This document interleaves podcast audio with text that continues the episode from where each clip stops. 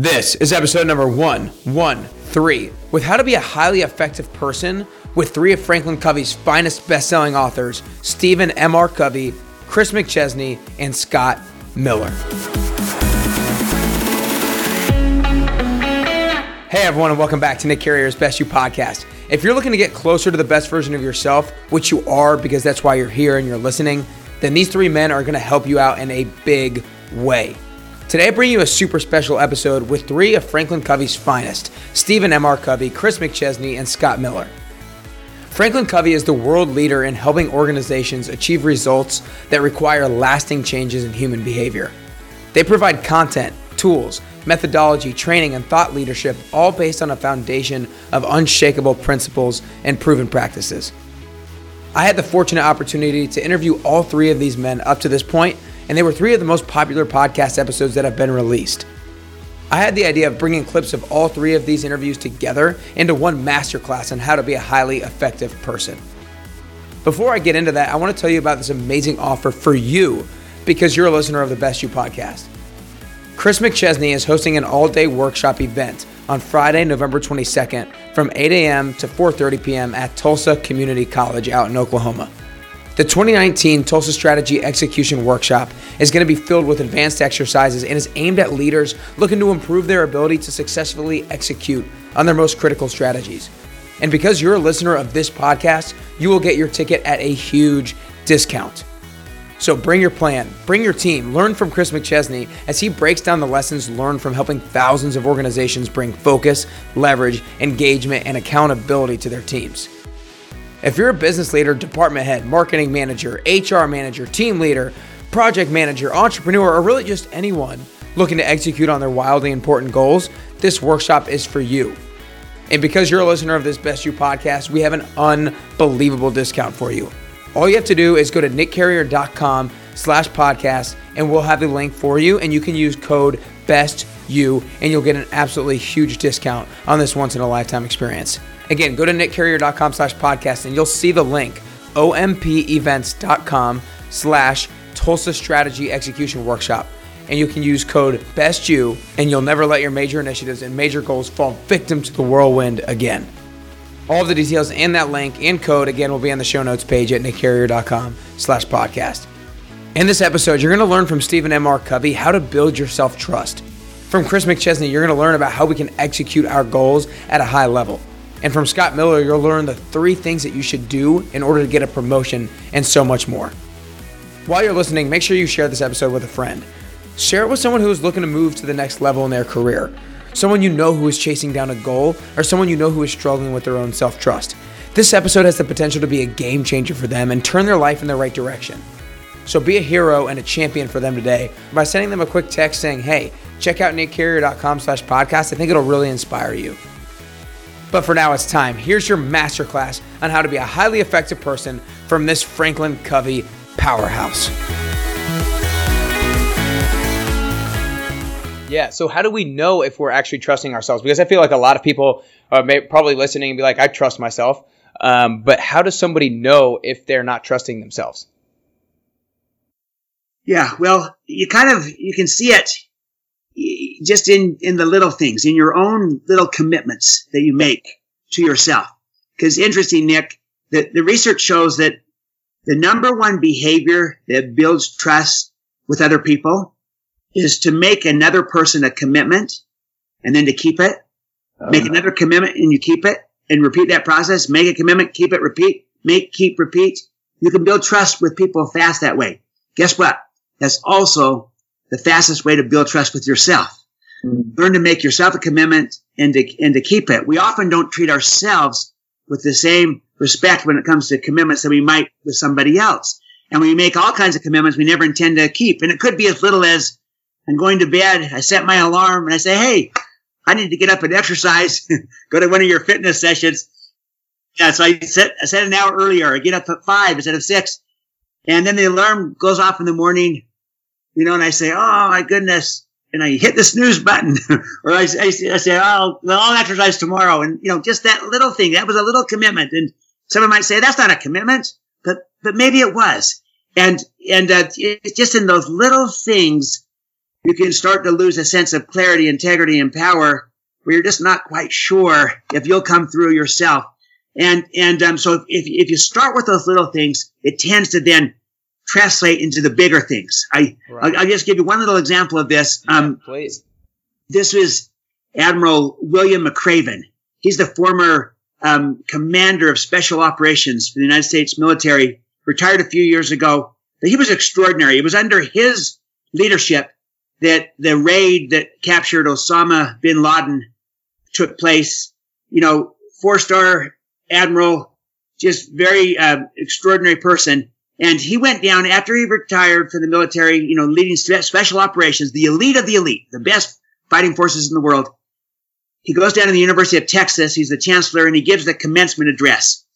And here was his basic premise. He said, if you want to change the world, then make your bed. Make your bed. And, and his whole point was start with a little commitment that you can make and then keep it. Right. And make and keep that commitment and then do the next one and then the next one and the next one. And his whole point is every day you can choose to start with by making a commitment and to keep it. And the clarity, the integrity, the power that starts to come from that happens. And so his whole premise was you want to change the world? Make your bed. It starts in the little things and it perpetuates out into the bigger things. Yeah, no, I think that's super powerful. I think it's about being aware of the things that you commit to, but you're not actually doing. Because I think a lot of people don't necessarily think of it like that. Like people press snooze on the alarm and they don't necessarily think about it. I am losing trust in myself. Or they make a commitment that they're going to go to lunch with somebody and then either show up late or end up canceling. Like I don't think people think about it as an opportunity to build a little bit of trust with yourself and build a little bit of self confidence with yourself. And I'm glad that you talked about following through with the commitments that you make to yourself because that's kind of a, a phrase and a topic that I like to, like to talk about a lot. Following through with the promises that you make to yourself is a big self confidence builder, and that's something that I'm trying to constantly work on. So I want to ask for you personally is what is the what helps hold you accountable to following through with the promises that you make to yourself? Yeah, um, for me, Nick, the most important thing is kind of the awareness that you know that these promises to myself are just that. They are promises. They are mm-hmm. commitments because, like you just said, it's very easy to just say, you know, setting the alarm to get up, that's not a commitment. right. But, but when I start to say, you know, my, my word is my bond and, and you know, integrity is my, my, is a source of, of any power I might have. And, and, and integrity really means that you know, we do what we say we're going to do. We are who we say that we are. If we say that we value something, we do it. And, you know, we're aligned, we're congruent, we're authentic. Mm. That's having integrity. You, we walk the talk. We say it and then we do it. Um, honesty, by contrast, is, you know, kind of when our words match reality. But integrity is when our reality matches our words. And so for me, it starts with how do I hold myself accountable? Well, I see it as a matter of integrity. Okay. And I'm a person of integrity that if I stand for something, I want to live true to what I stand for. If I have values, I want to be true to those values and to see that not just as a nice to do, but as an integrity issue. So that's number one is, is, is, is to view it as an integrity issue, not just a flippant, ah, I'll do it or I won't. And, and that gives me a greater sense of, I want to be a person of integrity. I want to be accountable to that. And then I would say the second thing for me is also kind of to recognize that kind of all the other emerging consequences, both good and bad, that flow, that come from being accountable and, and doing what I'm saying I'm going to do and standing true to my values. I've learned that not only as a matter of integrity, but that when I have integrity, I do better. I perform better. My life goes better. I feel more confident. I feel more self trust and, and I feel more congruent, more authentic, more real. And I like that. And I, and I, and I also will perform better in whatever I'm doing, whether it's giving a presentation or just being with my family. I'm more present. I'm more in the moment. Whereas if I begin to lose that sense of clarity, integrity, and power that comes from that, it affects me in these other ways where I become a little bit distracted and, and maybe not as clear maybe more self-serving in my focus. And I don't like that as much.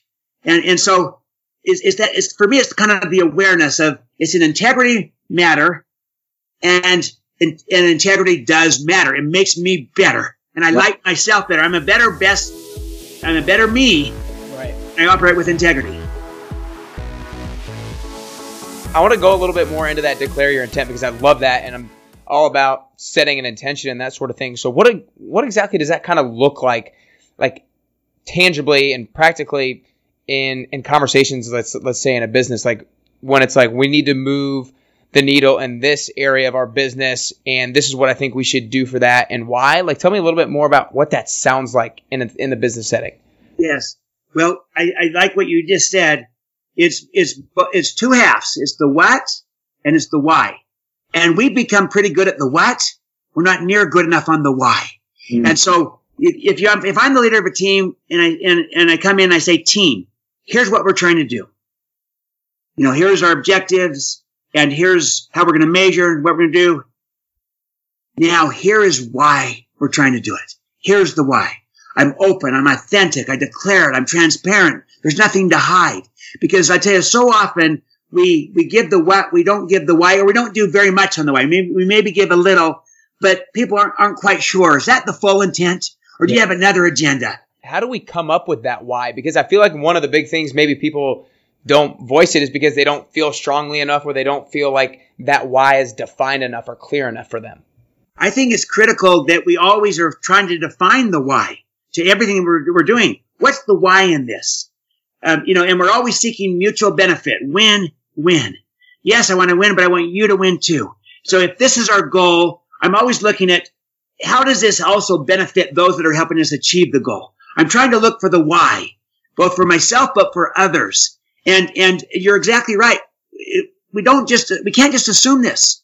We can't just think that it's implicit. We have to, we have to create it. We have to assess it. We have to bring it, you know, bring it into existence. We have to find our why for mm-hmm. both for ourselves, but also for those that we work with, those that we lead, because that's where inspiration comes and, and uh, to, to inspire people and, and to give them the why. You know, I love Simon Sinek's work on, you know, you know, on finding out, finding out the why, finding your why and start with why. So the what does matter, but the why gives meaning and context. And that's what taps into motivation and into inspiration. And, and then it also requires you to be a little bit vulnerable to give the why and, and to be really open, really transparent. And that's what really declaring your intent is, is to say, here's what we're trying to do. Here's why we're trying to do it. Here's our agenda. Here's my agenda. It's not a hidden agenda. It's open. It's transparent. And I'll tell you what, you're a bit vulnerable because it might be that you say, look, we, you know, my agenda is to, we want to achieve this because we need to win in the marketplace and I, and we, we can't win if you don't win. It's got to be win-win. And, and it, it, it opens myself up. I expose myself. I'm, I take a risk. I'm vulnerable, but trust comes from that. When people see that you're authentic and real, when you don't declare your intent, people ascribe intent to you anyways. They're going to assume it, they're going to guess it, they're going to ascribe it to you, and they often do it based upon their fears or worst case scenarios. So start with why, declare your why, and, and make sure your why is mutual benefit, not just self-serving. how can what's the conversation need to be like when they get together to actually determine what that why is? Because i feel like the, the like we talked about earlier the what is the easier part. How do we determine the why in a particular team? What's that conversation sound like? Yeah i, I think you're that is a great conversation nick because the what is easier the why is harder the why is more important the more you can involve people mm. in the process the more commitment you'll have versus coming in and just dictating the why. The why really does involve everybody. And if you come in and say, let's talk about why we want to do this. Let's listen to everybody. What's your why? And we're trying to, you know, we're trying to co-mission, overlap our missions, our wise to try to make this real for all of us as best we can. And the more involvement, the more commitment that we'll have from people. The less involvement, the less commitment there will be. And, mm-hmm. and so, so we involve people. We listen first to what people have to say. We demonstrate respect for what they, what we hear. See, oftentimes people, they, their listening is really just kind of waiting their turn. They're not seeking to understand. When you listen with the intent to understand, to say, okay, so if I understand you right, your why, what's important to you is that you have a chance to really develop your capabilities and your talents.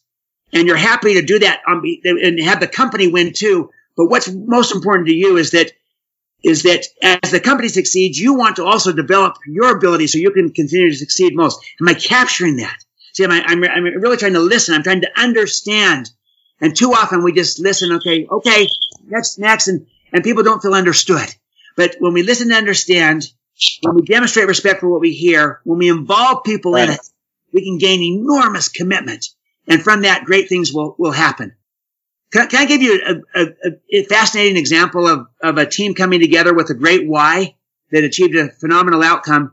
You know, we, I've been following, uh, these, these, uh, uh, climbing expeditions on Everest, Mount Everest. Okay.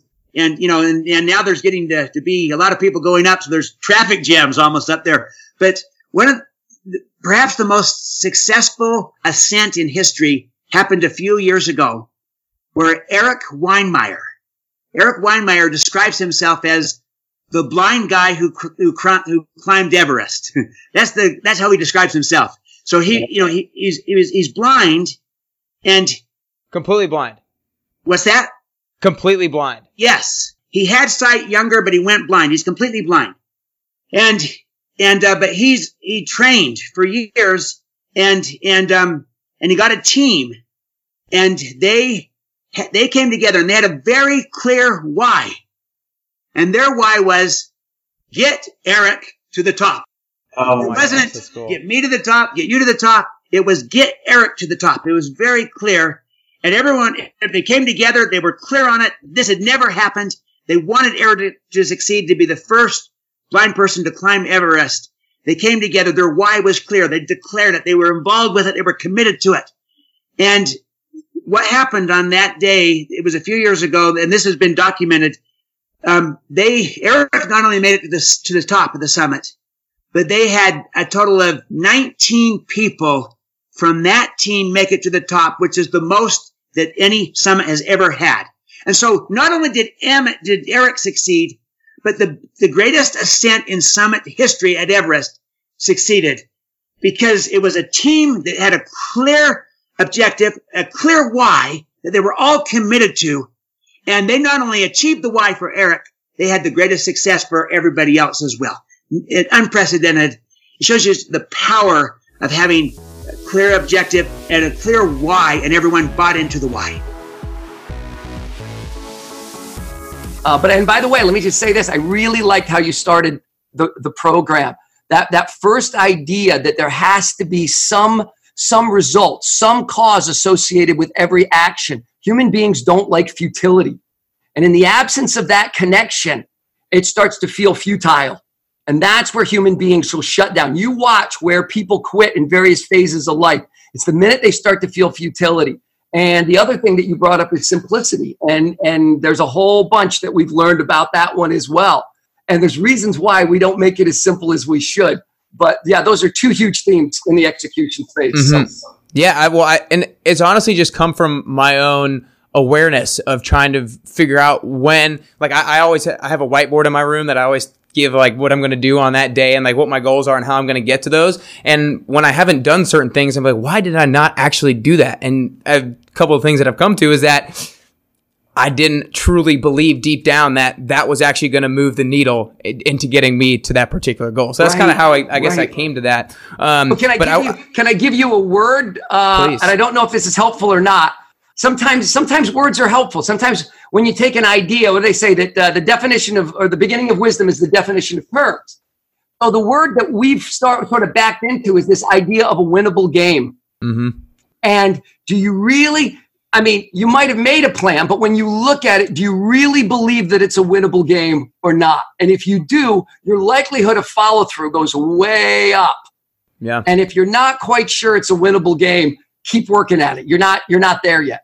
Mm-hmm. I think you know that's moving into discipline three, but I kind of want to stay there since we we jumped there. So winnable game, and basically it means that you believe that whatever you're going to do is going to like has it a, a, chance of success, a high chance of success, right?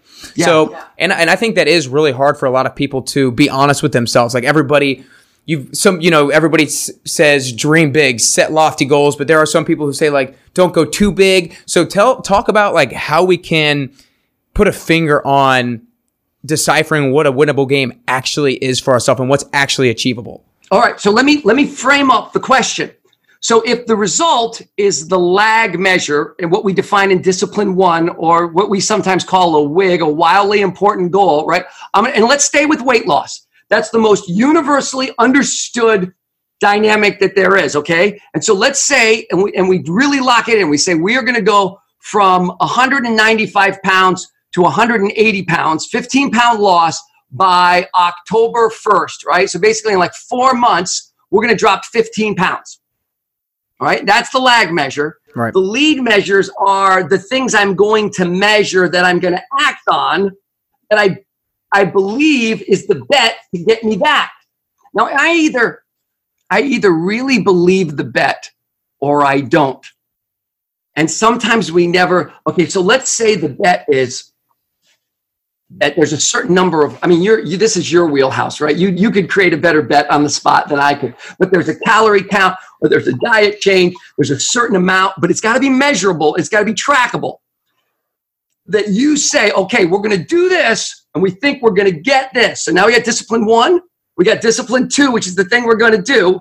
Discipline three is just how we see it. Mm-hmm. so discipline three is how you get it up and how you look at it. But what's sometimes missing and Nick, I think it goes to what you were talking about is this moment of honesty where you have to ask yourself, do I really buy it? And yeah. it's a two part and, and it's a two part answer or two part question. There's two things going on. The first is, will I really do the lead measures? Am I real? Do I believe I'm capable of running that many miles a week, burning that many calories, eating that? Do I really think that it's can I really get there? And if I do, here's the second part. If I do, will it get me the results? Right. Now, that sounds like the most obvious common sense thing in the world. But human beings, while they understand common sense, we're not huge on practicing it.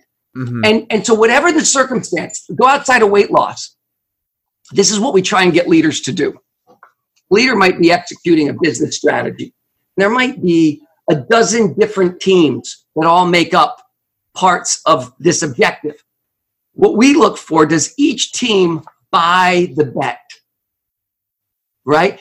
And, and, and, and they'll sometimes lie to you. They don't know that they are, but they want to be the good soldier. Do you, do you like where we're going? Are you on board? Yeah, boss, I'm on board. I don't want to be a pain in your neck. But they may not buy the bet. And if you just frame the question a little bit differently, that you say, does honestly, does this right now feel like a winnable game? Do you feel you can do it? And if you did, you'd get the result. And sometimes in that pause, people will go, where they wouldn't admit before that they weren't on board. Now they'll sort of go, I'm a little nervous about, okay, now thank you. Let's talk about that. But let's get the bet right. That's the construct. That's really the heart of the issue right there for us. Right. And it, you know, you you described it I think without going into a couple of the terms, but lead measures, you have to believe they're they're two things. They're predictive oh, that they're going to actually get you to that particular end result and then they're influenceable that you're actually yeah. capable of getting the things actually done. So I want and you to, I want you to just thing. and Nick, that's everything else hinges on that construct right there. And it's a human it's, and it's not just an organizational idea or business idea like the people you work with with the goals those two those two predictive influenceable those two variables are always in play mm-hmm. no so like for me this was one of my biggest aha moments when i was when i was going through reading your book and, and listening to your stuff because i think that yes those are important questions to ask but then for me i think a really important question to ask is how can you increase the predictability and the capability of the actual lead measures coming through? Because this is actually an idea I thought of beforehand in terms of trying to increase your belief or increase the certainty that your action steps are going to yield a particular result. And I think one way to do that is being surrounded by somebody who is more of an expert in that particular area or has more knowledge in that particular area. So that's one thing that I try to communicate with people in terms of weight loss is it's like, if you don't know the in this in this sense lead measures to get you that particular point, Right. get yourself around somebody who can help you define what those stepping stones are that are predictive of what you what your goal wants to be. So have you guys found that in kind of working with different organizations of like how to actually eh, like how do we actually increase those two different things and the capability and the predictability of Yeah. lead measures following through? All right, so here's what we here's what we've seen. We have never published a list, even though we've worked with hundred hospitals and a thousand hotels. We've never published a list of the lead and lag measures because there is no list. It's very individual. So, for instance, one team may know what to do to to get the number of out of stocks in a grocery, uh, the number of holes, right? They know what to do. They're just not doing it. That's a great lead measure for them. Mm. Another group, another group of grocers, they're not exactly sure how the flow of groceries work. They're not as experienced, so they don't know really what to do. So you can't give that second set the same lead measure because it's not influenceable. They they don't right. What's influenceable? I'll give you another example let's say let's go to sales okay um, i want new accounts as my lag and my lead measure is first time appointments with someone Mhm. right and i watch jake and jake's really good at what he does and jake focuses on first time appointments he gets business so i go out and focus so you, you, you think of the lead like a lever that moves the rock right? So first time appointments get me the sale. Here's the problem, Nick. The guy that's really good, he's strong enough to move the lever. You might not be. Like maybe this maybe this sales guy's been at it for 20 years and he knows what to do. He doesn't even know how he knows it, but he knows how to get those first appointments. You go out there, you can't right for Nick, for the for the experienced sales guy, that lever moves that rock. But for everybody else, for the other 90%, they pull on that lever and it doesn't move. So that's an example. Let's stay with this. That's an example of a highly predictive lever, Right. but it ain't very influenceable. Then we go the other way and we say cold calls. Anybody can do cold calls. So we get a really long lever and anybody can pull that lever. But if you've ever done cold calling, you know it doesn't always move the rock right. and you're bending the lever. That's highly influenceable, but it ain't predictive. Mm. And so you start to play with these two ideas. To your point, people that have been at the game tend to know where the sweet spot is. So maybe, maybe the lag, maybe the wildly important goal is first appointments, and the lead measure is asking for referrals. Mm. Oh, that I buy right. right? So the rock's not as big. It's not as big as right. New, first appointments is not as big as new accounts, but it's a start. I'll take that, and I'm going to work. I'm going to work. You know, referrals off of existing clients because that's something I can do, and that will move the rock. So really dialing in because when you first say predictive and influenceable, everybody thinks, "Oh yeah, that's e- that's easy." I know. right? Yeah. Okay. So so first appointments, new accounts. Da No no no no no no no. It it's more often than not. It's a little bit of, of a challenge. And yeah, I, I like what you said. Getting with people that have been in the game can really help you find a good winnable game. Right, because what it comes down to is that sales team or that person that you were saying is not as seasoned of a salesperson, just needs more experience or more skill or more capability to actually be able to move that lever uh, over time. So you know, like you said, that rock moves. Um, and they might and they might get there but that may not be the goal for them my, my wife had a personal trainer for a while and just about put her off exercise for good this woman destroyed my wife and it's like she she was applying levers that were just not in the realm right? Those were there were she, it was disconnected right? So yeah for somebody training for an event it was perfect. But it it, it got my wife off exercise for three years you know? Because it was such a it was such a traumatic bad experience. Right. So I want to, I kind of want to reverse it going back to discipline one, uh, focus on the wildly important and uh, talk about setting the proper wig or the wildly important goal as you've already uh, defined here. Um, how do you know everybody has so many goals so many things that they want to get done and so many things they want to accomplish.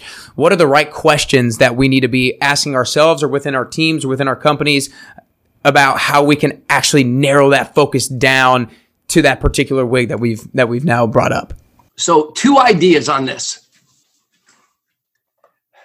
The first is there are lots of important, really, really important things in your life that should not be goals.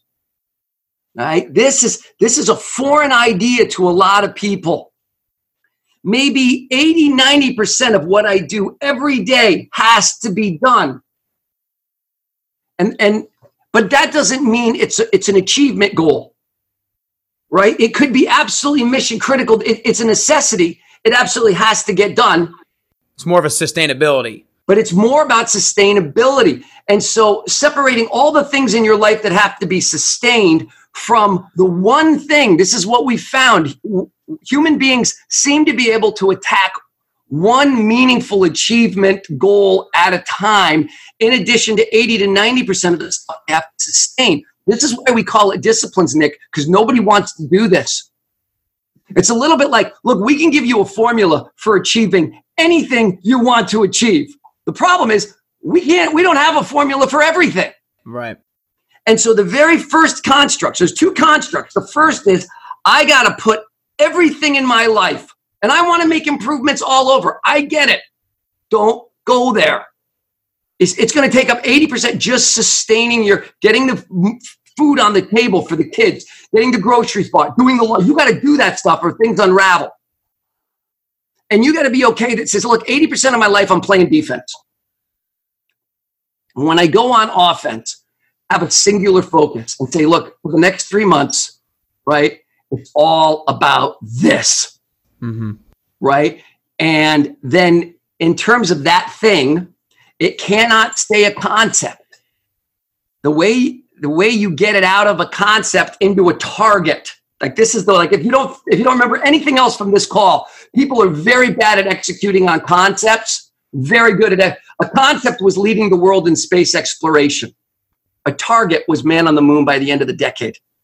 We stunk when we were running the concept.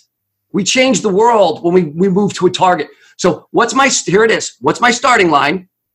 What's my finish line? And by when? And, and sometimes really have to wrestle like being a better parent is the most important thing having a relationship with my child. I can't that's i can't measure that. Yes you can. Right? Between now and october um, i'm going to spend you know 400 hours with sarah one-on-one. Right. Right? That like you can you can put this stuff into metrics. And and and and and you could anyways it, it, it if you want to actually if you're serious you put right. it into a into a target. So those are the two. Separate it separate the one thing from all the stuff you got to sustain. That's the first idea. And then once you've got that one thing make sure it's it's a target not a concept and that means starting line finish line deadline.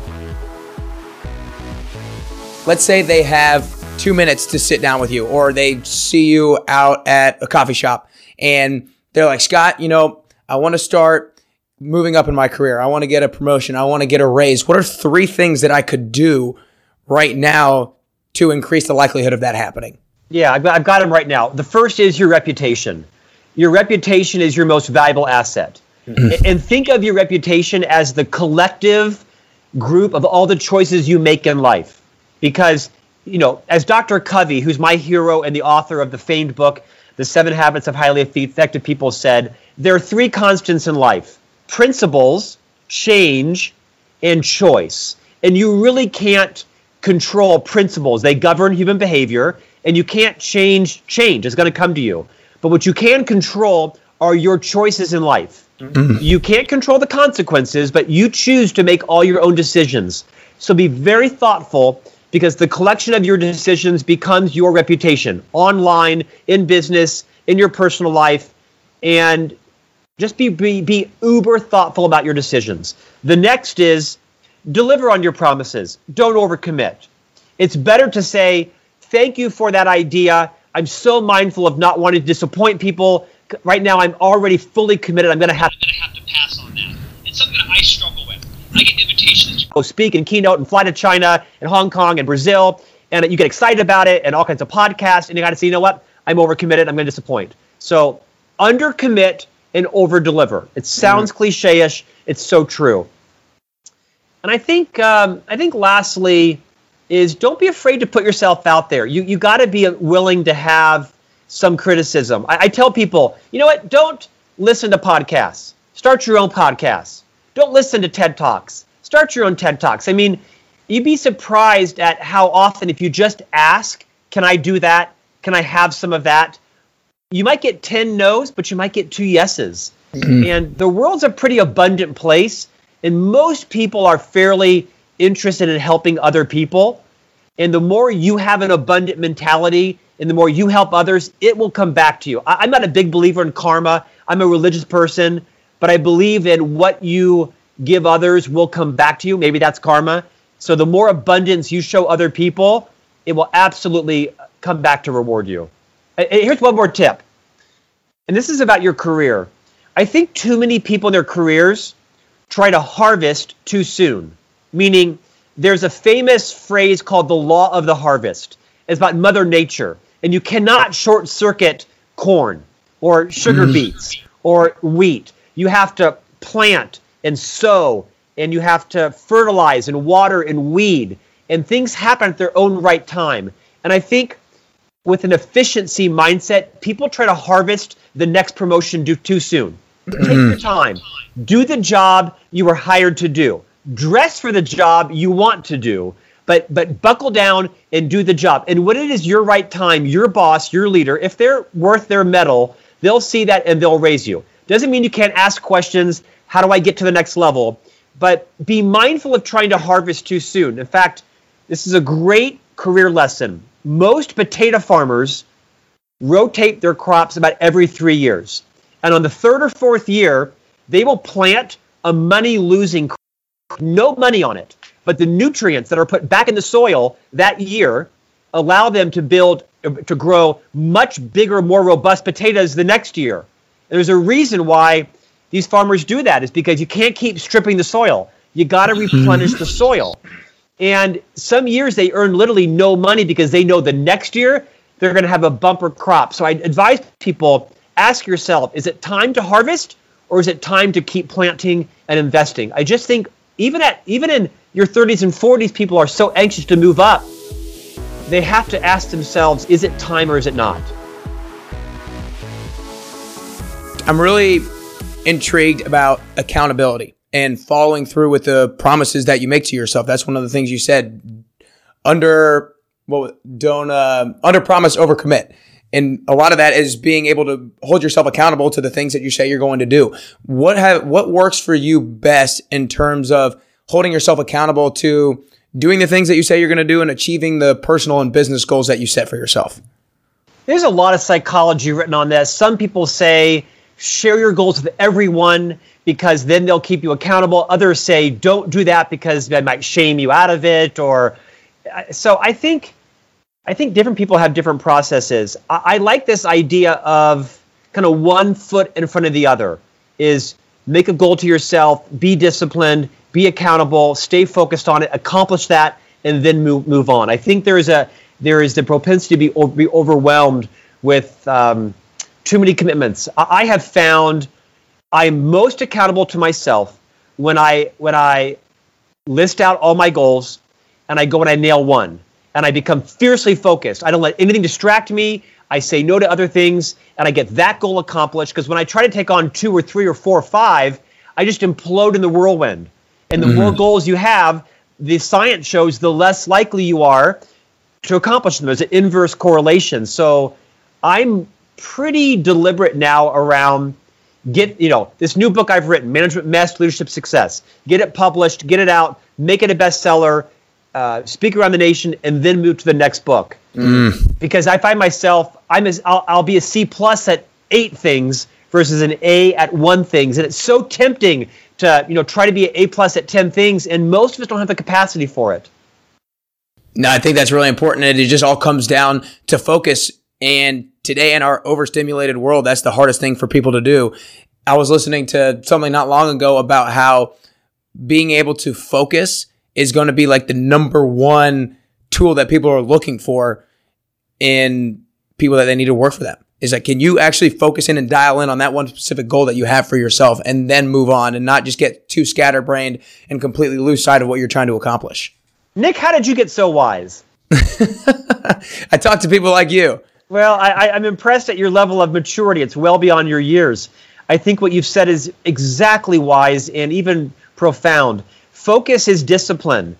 And I think the more self awareness you have, and the more you're willing to admit to yourself, how do I get distracted? What types of things distract me? And don't be ashamed of it. Just own it. You know, I get distracted because I, I can't focus for more than half an hour. That's okay. Go take a break, right? Go do two reps downstairs in the gym your house, have a cup of coffee, and come right back. Don't be ashamed of who you are and what your proclivities are. But but own them, understand them, and work through them. Like I, I can get easily distracted. My wife can get easily distracted. But the more we're aware of what distracts us on our way to the goal, the goal might be getting to school on time. It might be getting to the interview on time. The more you are, the more you forgive yourself and you just kind of own who you are, the more focused you can become and you realize what the temptations are to be distracted and you kind of you embrace them versus you you um, ignore them. Right. And I think if you're not self-aware and you don't know those things that distract you, then you don't know what to start working on. So it's really important to be able to identify the like like, like you said those things that distract you because then you can start actually taking action on avoiding those things.